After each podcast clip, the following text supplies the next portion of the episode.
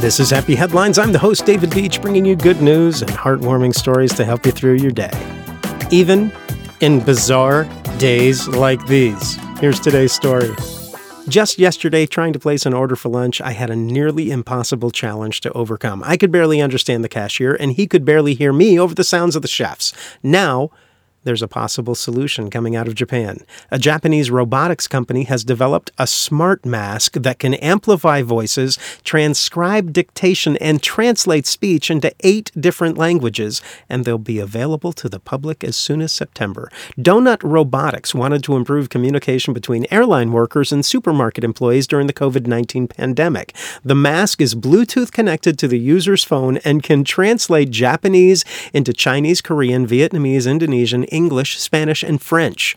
The company is also known for Cinnamon, the robot to assist international travelers at airports. Since most of the nation's airports were forced to close after the coronavirus outbreaks, the companies used their technology in masks so that industry workers and healthcare providers could speak more clearly from behind protective glass barriers and face coverings. Donut Robotics says their first 5,000 to 10,000 masks will be distributed across Japan in December. Each of the masks is expected to cost between 40 and 50 $50. That being said, the company also hopes to expand their distribution overseas to the UK and US by April 2021.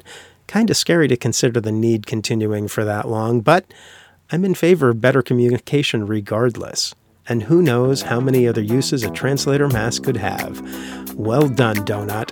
That is a happy headline. This is Happy Headlines. I'm the host, David Beach. Thank you for listening. Hey, tell your friends about this podcast. Let's spread the word and help me out.